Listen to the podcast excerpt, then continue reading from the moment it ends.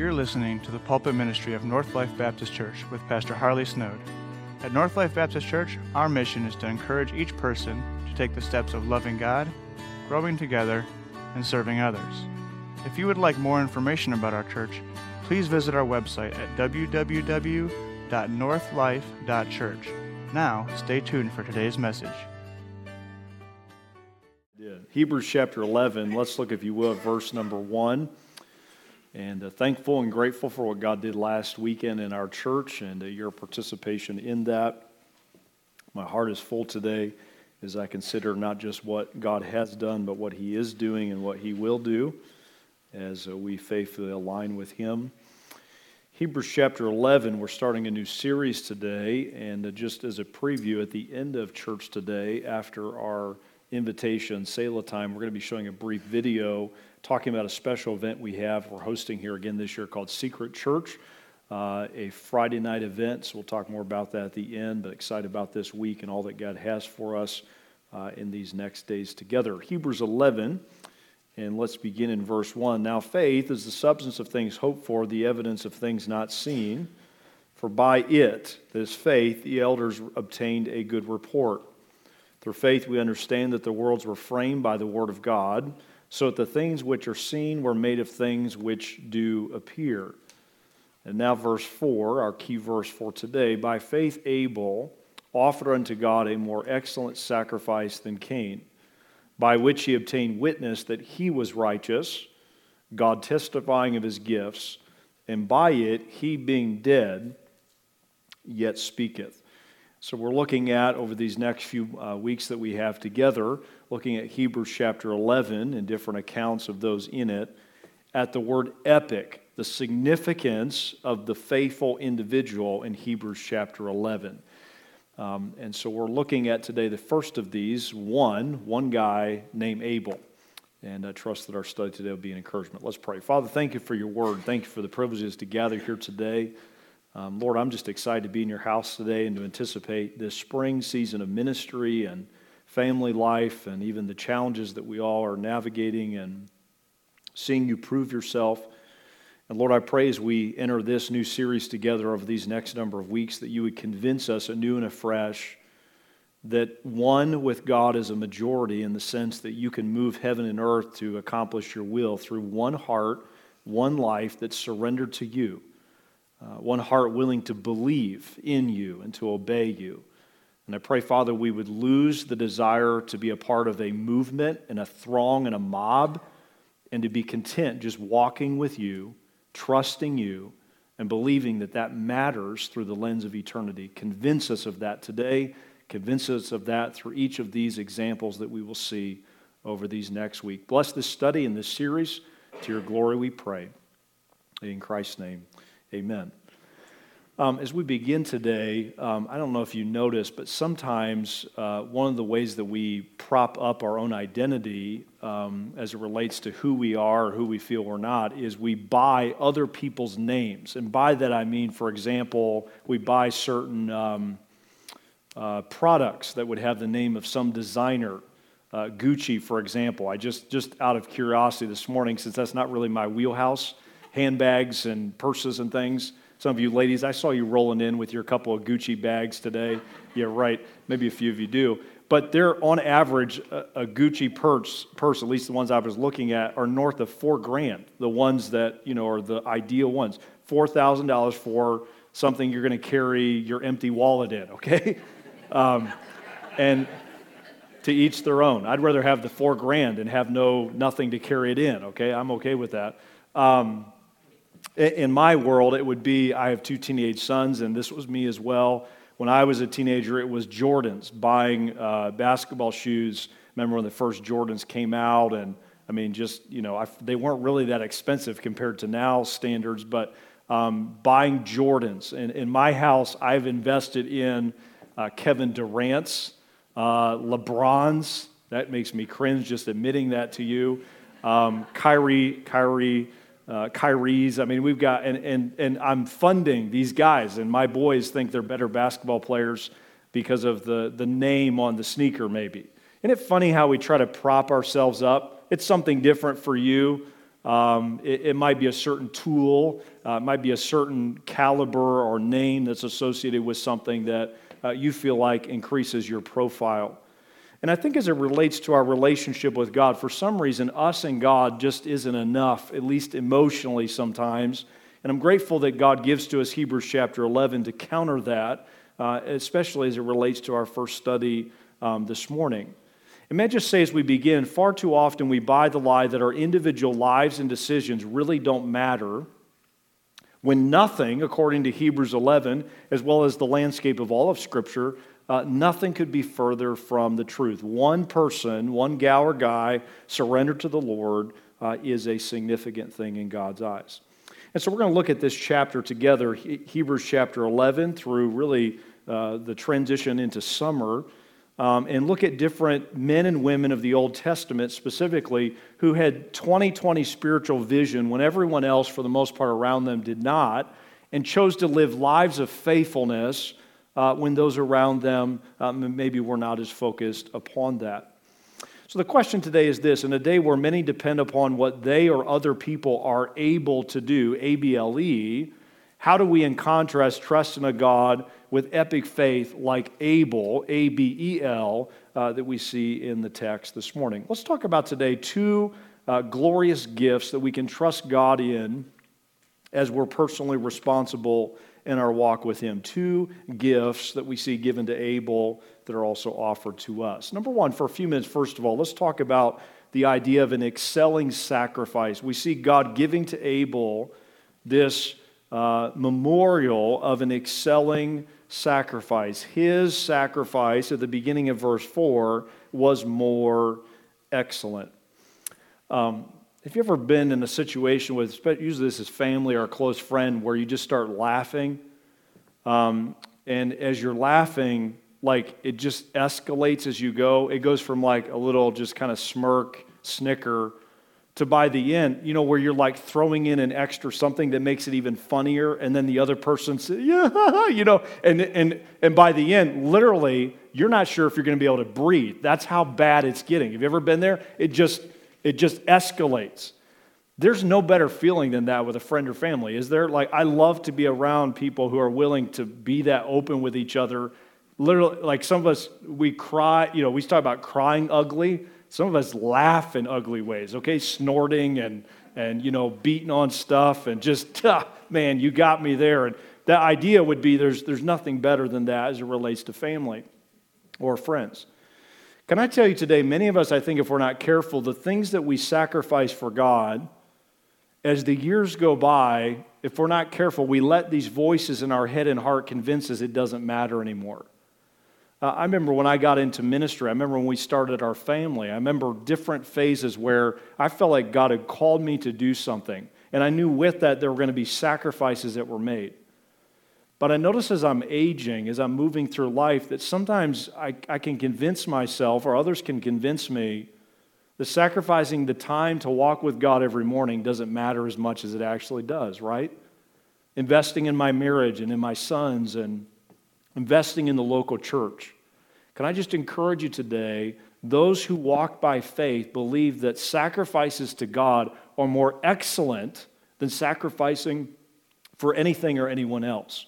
Uh, and so I hope that today, through this study, God will convince you anew and afresh it's worth it to sacrifice in a way that pleases and honors the Lord. Now, it's interesting that we see the contrast, and we're going to talk about both of these characters. Cain is mentioned as well in verse 4. Most of the names mentioned in Hebrews 11 are examples of what we should be and do. Cain's name is just briefly mentioned, but he's an example of what we should not be. And we see uh, Cain here is, is really, I think, a picture of those who are cursed instead of those who are blessed. Isn't it interesting that he was a tiller of the ground before the curse really had reached its full impact, he was, he was the one on the brunt end of, by the sweat of your brow and the weeds and all the resistance, he was the one navigating uh, that curse. Abel, in contrast, seems to be the one still carrying the dominion. Man's to have dominion over uh, the fowl of the air, and, the, and we see here the flock of the sheep. And so we see this contrast between two choices or ways of living, and then the sacrifice that follows out of that. So let's talk about these two different options. Are we going to have the excellent sacrifice or are we going to have the inferior sacrifice? Number one, jot this down be one who trusts in divine grace. So let's talk about Abel for a moment and then we'll talk about Cain as well. Be one who trust in divine grace. Where do we see his grace in verse 4? Go back to verse 4. It says, By faith, Abel, notice this, offered by faith, Abel offered. Number one, God's grace is a motivating grace. His grace motivates us to offer, to offer ourselves, to offer what He has given back to Him. Um, what can we give to God that He has not already given to us, right?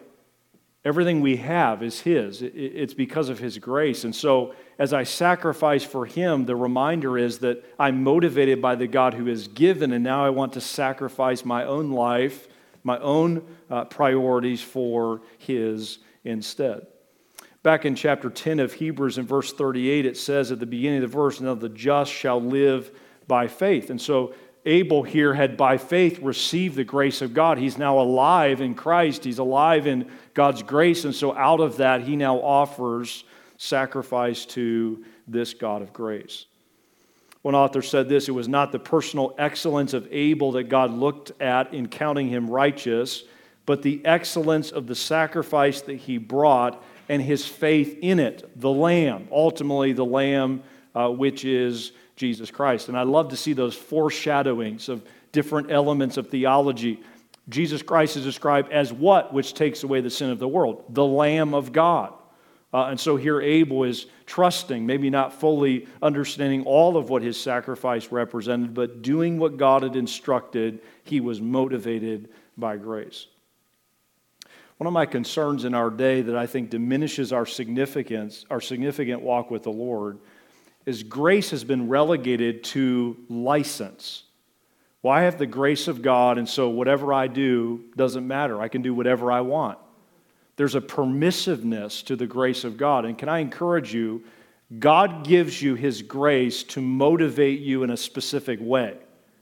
Uh, grace is not for you to do your thing, and grace is not for me to do my thing. God's grace is to motivate me to live my life for Him. And here will be the thought today God's grace says you do matter. God's grace says your life is epic. He loved you. He died for you. He put His Spirit in you. He gave you the Word of God. You matter. The grace of God should move us deeply today.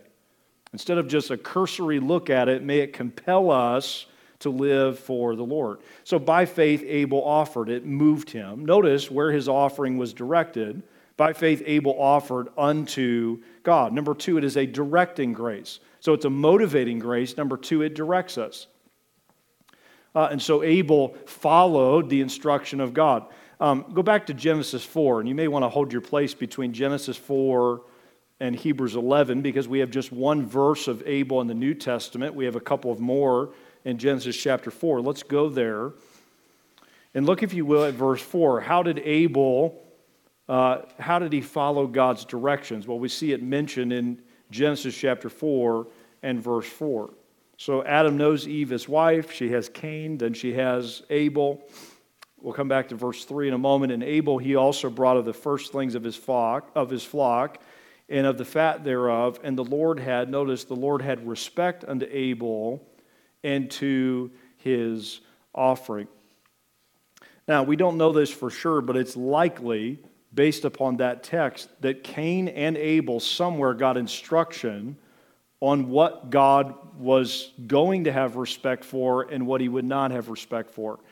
And so there had to have been, prior to verse 4, some directive, some instruction from God about what was an appropriate sacrifice and what was not. And obviously, we believe that without the shedding of blood, there's no remission of sin. And so it, it couldn't have been vegetables or fruit as Cain would have likely uh, presented. Uh, we don't know the specific varieties it had to be something that the blood was shed. And so Abel believed this divine decree. He then offered to God exactly what God had instructed him.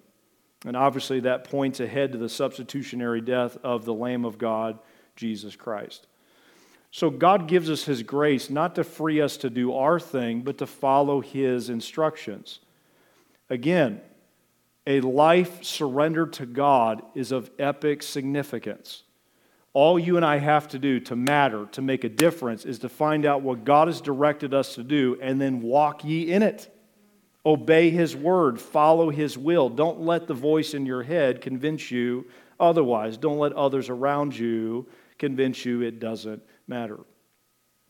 It's interesting to me. I think maybe they're in motion right now, but there was a story this week of the first private um, spacecraft going to the International Space Station and docking there.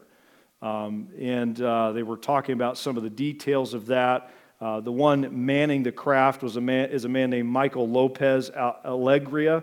Uh, he had uh, previously been a NASA astronaut. He flew uh, the uh, flight also on board were Mark Pathy, Larry Connor, and uh, Eytan Stibbe, each who paid, listen, $55 million to be on this flight. What's interesting is here we have now private aircraft going from Earth to, the International Space Station. And the problem they were having, they've been in a holding pattern now for, I think, almost a week. Hopefully today, they were hoping to be free of this. They couldn't come back till the weather cleared on Earth. I find that ironic. So men can move around millions and take spacecrafts from, you know, from Earth to the International Space Station, but they have to wait on God to give them clear weather. Isn't that ironic? We, we think we can do something on our own. And I just want to encourage you our life is a must show up proposition of God. He has to show up or this doesn't work. Are we following His directive? as given in His Word and applied by His Spirit. And so, this sacrifice for God, this thing we do for God, is directed by God. It is therefore significant in His sight. And so we make sacrifices not for acceptance, but from a place of acceptance. We are accepted, and what we offer to God is excellent because it is through the name and the person of Jesus Christ. Now, let me ask you a question before we move on. Where are you claiming to trust in divine grace? You would say, All of my relationship with God is by grace. And yet, in your life, and maybe in mine as well, there is there's personal motivation that is less than motivation by grace and it's less than directed by grace. Are you guided by grace? Are you compelled by grace today? Uh, if you want to matter, if you want to make a difference, God requires that we uh, do so. I love the text. We talked about it today in our discipleship group, 1 Corinthians 15, which was a part of our weekly reading this past week. And in verse 9, Paul says, For I am the least of the apostles, that I'm not meet to be called an apostle because I persecute the church of God. And then these verses, or this verse, verse 10, but by the grace of God I am what I am his grace, which was bestowed upon me, was not in vain, but I labored more abundantly than they all, yet not I, but the grace of God, which was, it, which was in me. The idea would be we have been given God's grace. I don't want it to be in vain. I want to reach my full grace infused and empowered potential, don't you? So we have to be motivated by grace and directed by grace. Abel, all he did is he let the grace of God move him or motivate him, and then it called the shots, not his own intentions. All right, number two.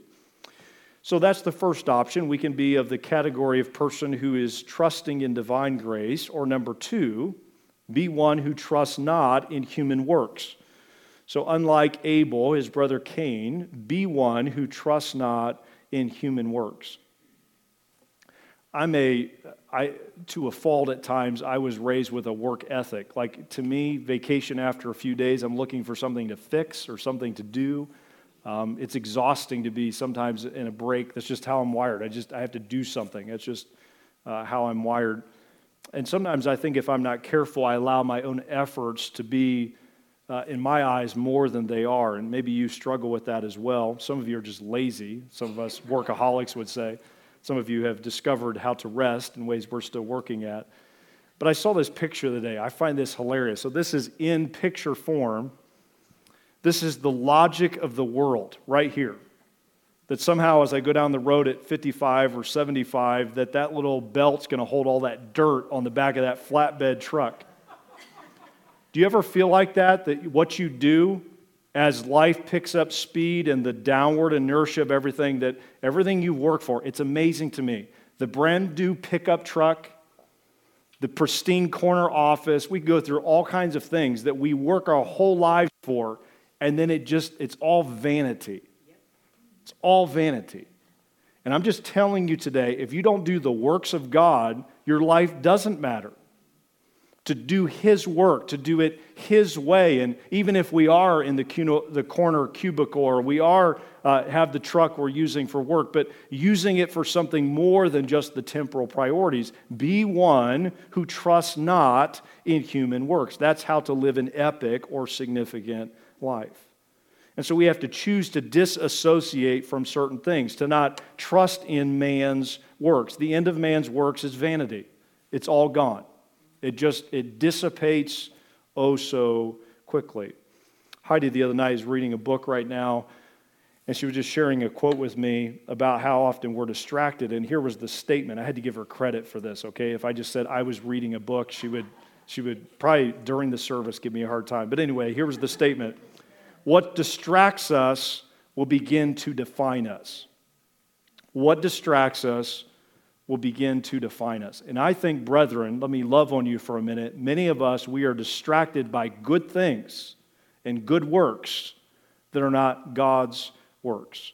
We're trusting in them, maybe not for salvation, but it's where we get our sense of identity and purpose and mission. Do the works of God, do works His way. All right, notice two things. Go back to Hebrews 11. Hold your place there in Genesis 4. We'll be back there in just a moment. Notice what it says now about Abel's faith that moved him and directed him to offer to God. Now, this description. Notice, a more excellent sacrifice, notice, than Cain. A more excellent sacrifice than Cain. So, if Abel's sacrifice is excellent, what does that make Cain's sacrifice. Jot this down first inferior works. So if Abel's sacrifice was more excellent, it was greater, then what does that make Cain's in relation to Abel's? His were inferior. Human works or man works to earn God's favor or to make ourselves feel significant are actually inferior works. The word excellent that's found there in verse 4 has this idea greater in quality, superior, or more excellent. So here we have Abel's sacrifice is, is greater in quality, it is superior, it is excellent. Therefore, Cain's sacrifice, trusting in man's works, is inferior on all three of those fronts. Convicting thought today as I pondered this the works of God's grace are always greater than our works. Isn't that right? So the works of God's grace are always greater than our works. That work may still be done through us. God may use us to accomplish the work of His grace, but the works of God's grace are always greater than our works. Listen to this. Hence, why our pride resents the comparison. We, we hate that we can't work our way to heaven, oftentimes, especially the unsaved. We as believers have come to terms with that. We hate that what I do in my flesh will never measure up to what God can do through me. And those who are making an impact, a dent, if you will, in eternity are those who believe that God's works and the works of His grace are always greater uh, than our own.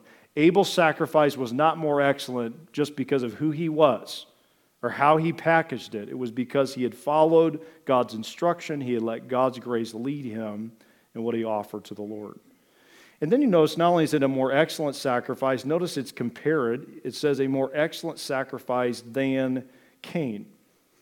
I think inferred in this, number two, are not only inferior works, but mainstream works. Mainstream, by that I mean they're more accepted, and this is what everybody does. And Cain likely offered what was a mainstream work versus the the, the, the, the crazy one, the unique one, as we see Abel so modeling. All right, go back to Genesis 4 and let's talk about this sacrifice on Cain's part and how it compares and doesn't stack up to that of Abel's. Look, if you will, in Genesis 4 and verse 3. And this is an interesting phrase found at the beginning of verse 3. And in the process of time, it came to pass that Cain brought of the fruit of the ground an offering unto the Lord. Now, that phrase, the process of time, seems to indicate that there was a period of time between when the directive was given of how to offer a sacrifice and when now we find this account given in Genesis 4, which seems to indicate there's been some time that's passed. The world population has expanded. Likely also the philosophy of man had gained some traction. And so more people, more philosophy, Cain did likely what was more socially acceptable. He did that which was mainstream versus that which was radical or unique, as his brother did. And so Cain had heard from God. He heard exactly what God wanted, and he went with what was broadly accepted. Likely is the inference there uh, in those verses. Um, worldliness. When's the last time you've heard a message on worldliness? Some of you, a little bit ahead of me, used to hear sermons like that all the time. What is worldliness? What does that mean? What comes to your mind when you hear that? Um, best definition I've heard by David Wells is this Worldliness is what any particular culture does to make sin seem normal and righteousness to seem strange. That's worldliness. Uh, and brethren, we have to fight that. We have to fight the tendency to work the way the world works and to do what everybody else does uh, we have to guard against that. In fact, I get nervous when I hear someone validating their position with the following foundation this is what most people do, this is what everybody does. I can think of very few exceptions to this statement.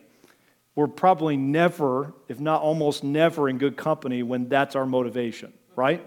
This is what everybody believes. This is what everybody does. And to live a life of significance means we have to be willing to separate from what is often mainstream or quote unquote acceptable. Matthew 7:13 reminds us, "Enter ye in the straight gate, for wide is the gate and broad is the way that leadeth to destruction, and many there be which go therein. Because straight is the gate and narrow is the way which leadeth unto life, and few there be that find it." So may we be very careful in how we live our lives, not just pull the crowd and what's everybody doing, and let's try to align with that um, we have to be willing to stand on principle even when it goes against that sentiment. So, you and I cannot be epic. We cannot make a difference for Christ. We cannot stand for Him faithfully until we stop trying to compensate for or blend in with the world. We must be faithful in a way that God has directed. It does make an epic difference whether you choose to trust in yourself and your own works or you trust in God's finished work through Jesus Christ. Um, you're in Genesis 4 and verse uh, 3. Go down to verse 12. The end of the verse. So God and him have a little confab. We'll come back to that, or conversation. But notice the end of verse 12. It says, God giving this curse to Cain says, A fugitive and a vagabond shalt thou be in the earth. See, to do it Abel's way leads to rest. To do it Cain's way leads to just, I never find rest. I'm always trying to prove myself and validate myself and prop myself up. I've said this and I'll say it again. There's no feeling like doing what God tells me to do. There's an emotional rush that comes after I yield to that. And there's also, listen to me, a security in that. Living a life on principle grounds us, it moors us, it anchors us. That ever, I don't, you know what? I appreciate your feedback. I'm doing what God's led me to do. I'm open for any time reevaluating that if I'm not where I should be with God. But your opinion, sorry, doesn't matter in relation to that. So God's word gives us rest. Doing our own thing leads to the unrest we see uh, in Cain. Pastor friend of mine said this the other day. I love this. He said, It's useless to run from your problems. Most of the time, they, the problems, are wearing your shoes. right? I am my own worst problem. And me doing what I think and what I feel and what you may think or feel will never lead me in a good direction. May I follow God's will, not settling for trusting in human works. All right, go back to verse 1 in Hebrews uh, 11, would you? Sorry, we're flipping back between the two so much, but again, I warned you. Keep your place there in both spots. Go back to verse 1 of Hebrews 11. So, these verses we led with today, notice it says in verse 1 Now faith is the substance of things hoped for, the evidence of things not seen. I've often heard verse 1 said to be it's a definition of faith, that verse 1 is a formal definition of faith. When in reality, I would submit to you, it's more than that. It's a description of what faith does in our lives. Faith makes, look here, it gives us substance for things that we hope for. It gives us evidence for things that we cannot see uh, yet. It fully, it, it grounds us, it directs us, it gives us confidence that what we're trusting in is superior to anything that the world can show us and can substantiate to us. Do you believe that what God has for us is always better than the best this world can offer? Epic kind of people believe that and live in light of that on a daily basis, living in light and through the lens of eternity. One of the things I'm regularly convicted by, and we'll move to our second point today, is how the gods of this world are, are served so sacrificially. Um, whole weekend given to one hour event or a two hour sporting thing or whatever the case, or hunting, or we could go through, we could meddle with you ladies beside your Gucci's. We could talk, is that a word? I don't know. We could talk about all kinds of things, but we sacrifice for the gods of this world. God deserves a more excellent sacrifice if the gods of this world, who do not actually exist ultimately and have no ultimate impact, if everyone's willing to sacrifice for them, why are we not willing to give a more excellent sacrifice to the God is true and faithful and will deliver on all of his promises? All right, so first of all, we see Abel modeling with God's help. He gives to Abel and offers to us today an excelling sacrifice. I want to give my life for something that matters, don't you? Give your life to God, surrender to His grace. And I assure you, in the long term, you will. You will not forget um, that decision. All right, number two. Go, if you will, now to the end of verse 4 here in Hebrews 11, and we see a second gift from God that's offered not just to Abel, but to us if we're faithful to Him. By which he obtained witness that he was righteous, God testifying of his gifts, and by it he being dead yet speaketh. Number two, notice that Abel is given the gift of an enduring testimony. An enduring testimony. Any of you read or heard of a guy named Ernest Shackleton? Have you heard of this guy? And his expedition in the polar regions of our world in days gone by. About a month ago, uh, this is just one picture. Can you read that? Is the lighting good enough you can see uh, the word endurance? Um, just about a month ago, um, the wreckage of Endurance was found in Antarctica 106 years after it went under the ice pack there.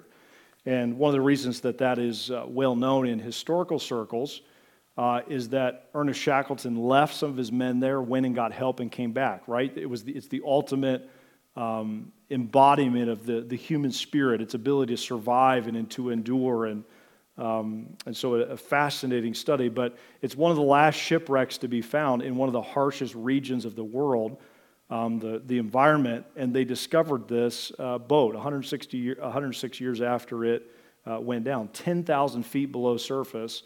Um, they go down, and with these you know, cameras and uh, the technology they have, able to discover um, this shipwreck. Endurance. One of the things that I find in life, don't you, is that as we age, we leak influence, we leak um, longevity. Any of us can impact our world for a few years, but how do we keep doing that? And even beyond our lifetime. It takes more than annuities and gifting monies, as we see even in our community of folks who will buy or build a building uh, and then put their name on it and try and again, not doubting the motives of those people, but often we try to find human contrivances to sustain our influence when God offers a better way. In fact, God is eternal. So if God is ever enduring, then us being aligned with Him uh, indicates that we can have an enduring testimony. If you're jotting down notes, you may want to write this down. The word Abel, do you know what the word, the name Abel means? The name Abel means breath. That's interesting to me. So you have a man whose name means breath, not breaths, not even plural, just breath. That's how quick his life was snuffed out. And yet, listen to me, we're still studying about him this morning. The enduring testimony. Men, ladies, young people, don't you want to make a difference that lasts, that has some longevity to it? Uh, it can if we'll follow the Lord and walk with Him as we see Abel uh, giving to us. All right, a couple things about that. Number one, be one who lives. How do we have an enduring testimony? Be one who lives for divine affirmation. Be one who lives for divine affirmation. Nothing will sabotage the significance of your life more than living for man's praise. People, including you and me, we are fickle creatures, aren't we? Um, it was amazing to me the last couple of years, all that we've navigated with COVID, especially. Some of you had a position on COVID, and then six months later, you change your position, okay? And, and, and we kind of now and then, tongue in cheek, we can joke about that now. But it's amazing to watch people navigating that or other things. We can list all kinds of things. Our opinions and our moods, everything shifts. And if we're living only for man's praise, uh, we will not live a life of significance. Be one who lives for divine affirmation. I think Abel cared what God thought over what anybody else thought. He lived for the praise of God, he lived for the smile of God. Is that true of you this morning? All right, notice two things about this affirmation. Look back at verse 4. Notice it says, by which he obtained uh, witness that he was righteous, God testifying of his gifts. God testifying. Number one, notice that he receives scriptural affirmation. Scriptural affirmation. Abel's name is in the Bible, and God affirms him. Wouldn't that be neat? to have our names in there. Hey, he wasn't perfect, but your name or mine, they walked with God and they, they did by and large what I required of them. And so we see God through his word testifying of Abel. Now, we don't know the exact date of the he- book of Hebrews that we're reading from in Hebrews 11 when it was written, but probably it was written before AD 70 when the temple was destroyed. I think in some way you would see a reference to the temple being destroyed where it's presenting the new covenant and priesthood of Jesus Christ in comparison to the old. So I think most scholars would say that Hebrews dates back to pre AD 70 when the temple in Jerusalem was destroyed. Um, and then Abel likely would have lived uh, somewhere uh, around 4000 BC. So you have in Hebrews 11 someone testifying 4,000 years later what Abel did that had to have felt a bit insignificant uh, in the moment. God testifying of this man's faithfulness. And here we are now, what? 2,000 years fast forward. 6,000 years later, we're still talking about this man and his faithfulness and his sacrifice. God affirmed Abel. So, if we're reading about it still today, 6,000 years removed, then we see here that God's affirmation is what we should strive for the most enduring apologetic of why we live the way we live should be the eternal Word of God. Do you have a Bible reason for why you're living the way you're living? The decisions you're making, the culture in your home, the, the job that you hold down, the season of retirement that you're in, whatever the specific things are. Is your life the apologetic or the affirmation from which you get for your way of life? Is it God's Word? 1 Peter 1, verse 23, being born again not of corruptible seed, but of incorruptible by the word of God, which liveth and abideth forever. All flesh is as grass, all the glory of man is the flower of grass. The grass withereth, the flower thereof falleth away, but the word of the Lord endureth forever. 1 John 2 17, and the world passeth away, and the lust thereof. But he that doeth the will of God, what? Abideth forever. Is this the reason for your existence? Is this what drives you and directs you and fuels you and undergirds you when you're discouraged? When you're more to this book, there will be an enduring testimony. There will be a longevity uh, to your influence uh, for the Lord. Let God give you affirmation through His Word. What a glorious gift Abel receives.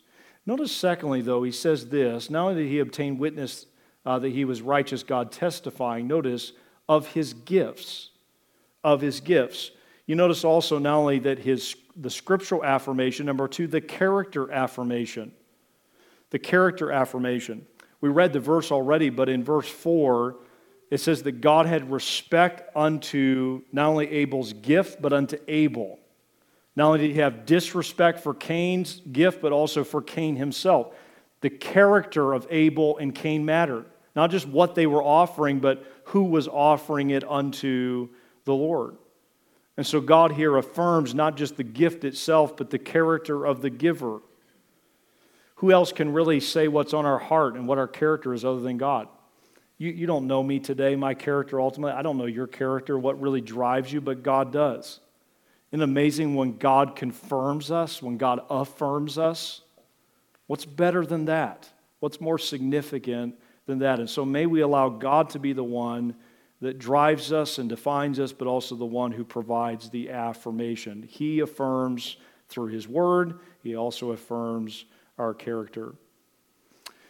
Um, I see this in you, and probably you see this in me. Sometimes, as we would say, we worry too much about the press clippings what other people are saying and thinking about us, that we're not focused on our walk with the Lord. One of the things that's been freeing to me in recent years, to be honest with you, is just following the Lord's leading. It frees me. Uh, we were joking today. Jerry was joking about roast pastor, how easy it is to have roast pastor. He was saying for other people, not for him today. Um, but it's funny how you know we can all worry, you know, roast whatever you're in charge of. Uh, have fun with that as well. But when we're free from that and when we're, we're following the Lord, it's amazing the focus we can have and the walk that we can have with Him and for Him for His glory. My legacy depends not upon what you think of me. My legacy depends upon when I stand before the judgment seat of Christ. And either I hear, well done, or I don't. And the same, may gently put, also is true of you. Lose the opinions, lose the perspective of others unless it's a helpful, constructive thing, and let God and His leadership be what guides you forward. That's what those who live in an epic way focus on. If you would, go to verse 2 in Hebrews 11 there, as we're kind of just unpacking these first verses of foundation to the rest of the chapter. Notice it says, For by it the elders obtained a good report. By faith, we receive a good report from God Himself. Faith in His Word, faith that moves us to, to align with Him and obey Him and trust Him, living for divine affirmation. I want a good report someday. And to have that good report and to have that enduring testimony, I must follow the example of Abel.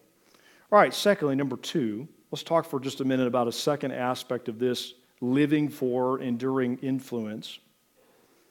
Notice in verse number four, it says, the last phrase, and by it, he being dead, yet speaketh. Number two, be one who lives for timeless influence. So be one who lives for divine affirmation. Number two, be one who lives for timeless influence. Um, does it scare you how, as you're aging, you're losing certain capacities or whatever that you used to have? um, and maybe don't even realize that you're losing that capacity. Maybe that's true of you. I have learned some of it. I have some of it. I have control over. A lot of it I don't. What are we gonna do? Let's just laugh. I guess. Let's laugh about it. Okay. Um, the other day, someone said this. At my age, I'm really good at multitasking. I can listen, ignore, and forget all at once. I can do all three of those things all at once listen, ignore, and forget all at the same time. Um, yeah, I knew that would that would get an amen or two. Um, can I just tell you, if we live only for this life, our, our significance will tend to fall off as we age. And here's my encouragement to you, some of you, just this thought today, because I think some of you are settling or coasting or just kind of checking out physically, emotionally, spiritually. We've talked about that recently.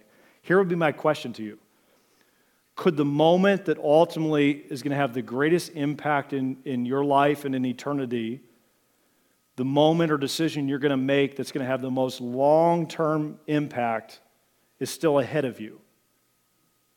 Like, I think some of us are has beens. Some of us I, were used to be's. And I just want to challenge us today. If we are still here, there's something for us to do and to be. And, and God, if listen, if he can take nothing and make something, as is referenced in verse 3, he can take you with all of your limitations and do something profoundly significant forever. if you'll give him that room today and tomorrow and whatever days that you have left. And so don't allow it to be, I'm just a used to be or a has been. Uh, God still has something for you. And, and so we must be faithful to live for what is timeless influence. One other thought on that, and then we'll look at the text as we finish. I think some of us, we get bogged down in things that are not timeless. We get stuck in a certain traditional orientation, we get stuck on some specific issue that I'm telling you 100 years from now are not going to matter. and, and people are tuning us out. And if they haven't yet, one day soon they will. Because what you're leading in and leading toward doesn't matter. Uh, and so our timeless influence needs to be shaped by timeless priorities. Don't lose your influence by focusing on that which is temporal at best. Temporal priorities cause every one of us to leak influence. It's why your kids don't listen to you anymore, maybe. It's why your neighbor has just tuned you out because you're stuck on temporal things instead of things that are timeless. So be one who lives for timeless influence. All right, two things under this. Number one, influence. Notice that's hated. To live for that which is timeless will often lead our influence to be hated. Some of us wish for less influence because our influence causes others to react in a negative way. But that influence that is leading toward eternity will often be hated. And so we see he being dead.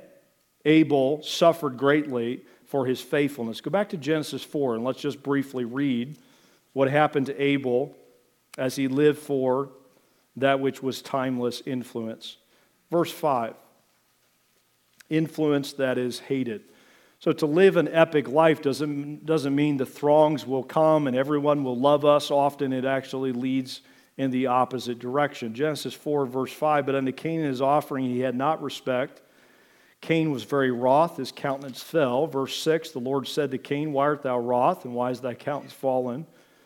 If thou doest well, thou sh- shalt thou not be accepted. If thou doest not well, sin lieth at the door.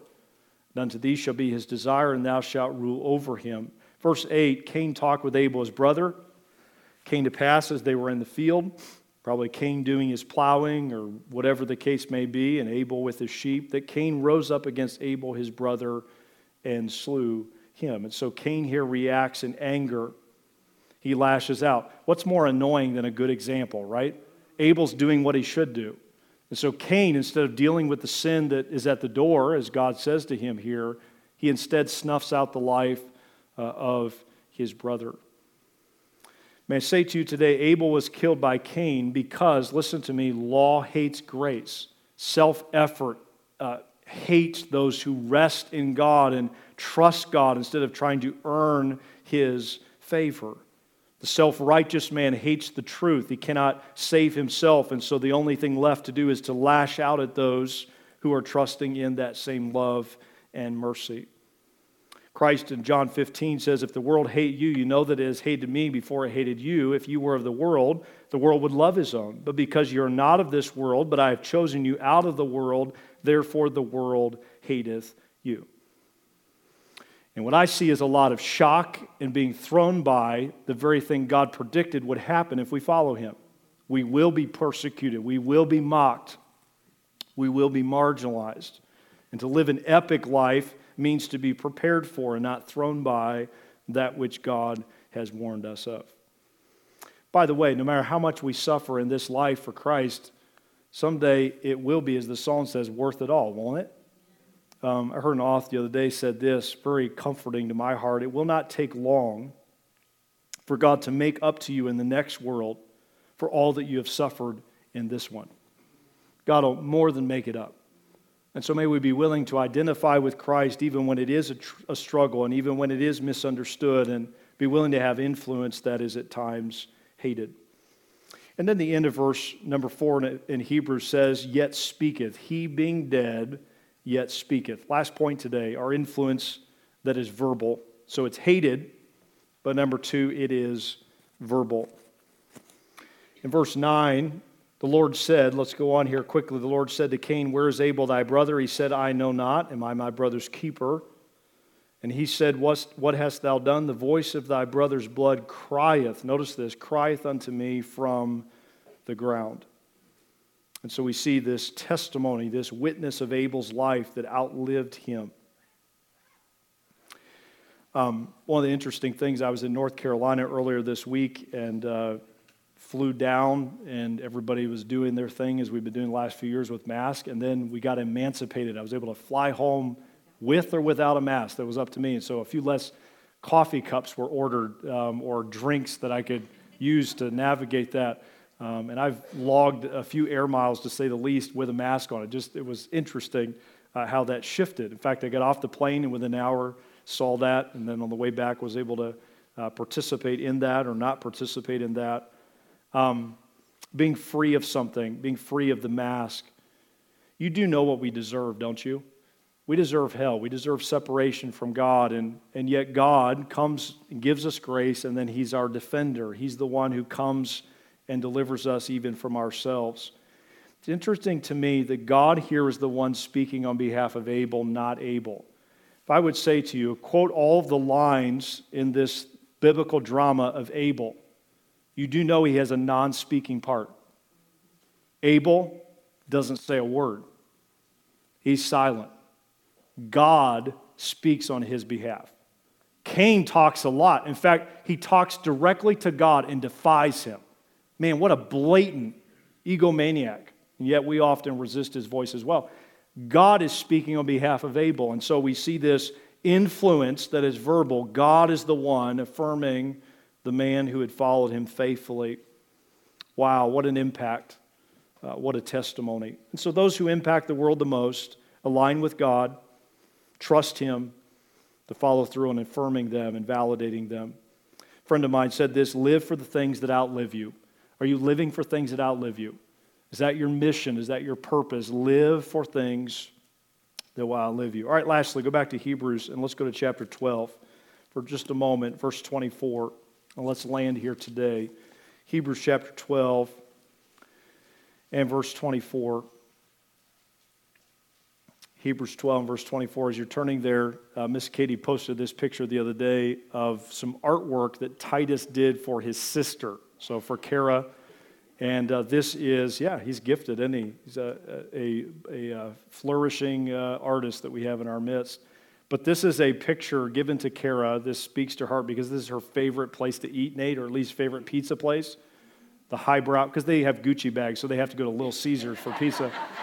Um, but uh, we may need to reevaluate his salary. But anyway, uh, Little Caesars, this is her favorite place to eat pizza, and Titus for his sister I'm sure they always hug and, you know, just love each other. But he made that for his sister, her favorite place. Um, brother. Can I say to you today, as we look at Hebrews 12, there's another brother in this picture, and we would be remiss if we didn't mention him briefly. Look, if you will, in Hebrews 12 at verse 24. And this would be the only other mention of the name Abel found in Scripture. It says this, and I think even what's included in Hebrews 11, here's the reason for it now further developed.